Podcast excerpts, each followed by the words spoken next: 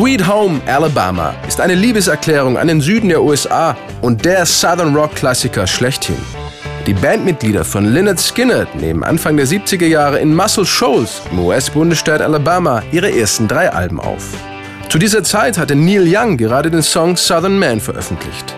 Darin macht er die Menschen in den Südstaaten der USA dafür verantwortlich, dass ihr Reichtum nur auf der Arbeit von Sklaven beruht. Wann werdet ihr eure Schulden begleichen? fragt er in Southern Man.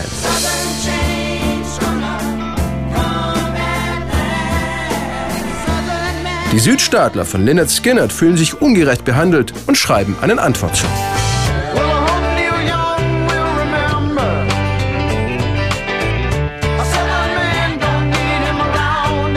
Ich hoffe, Neil Young ist sich im Klaren, wir in den Südstaaten brauchen ihn hier nicht. Wir regeln unsere Dinge selbst. Eigentlich aber mögen sich Lynyrd Skynyrd und Neil Young. Neil Young trägt zum Beispiel während seiner Auftritte oft Lynyrd Skynyrd T-Shirts und Sänger Johnny Van Zandt die von Neil Young. Also alles in Ordnung?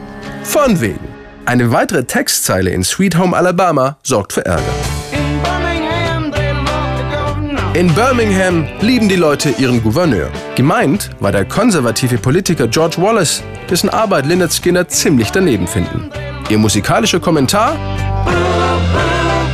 Drei fette Buß. Gemerkt hat das allerdings kaum jemand, am allerwenigsten der Gouverneur selbst. Er möchte die Band für Sweet Home Alabama sogar mit einer militärischen Auszeichnung ehren. Lynyrd Skynyrd jedoch wollten damit nichts zu tun haben.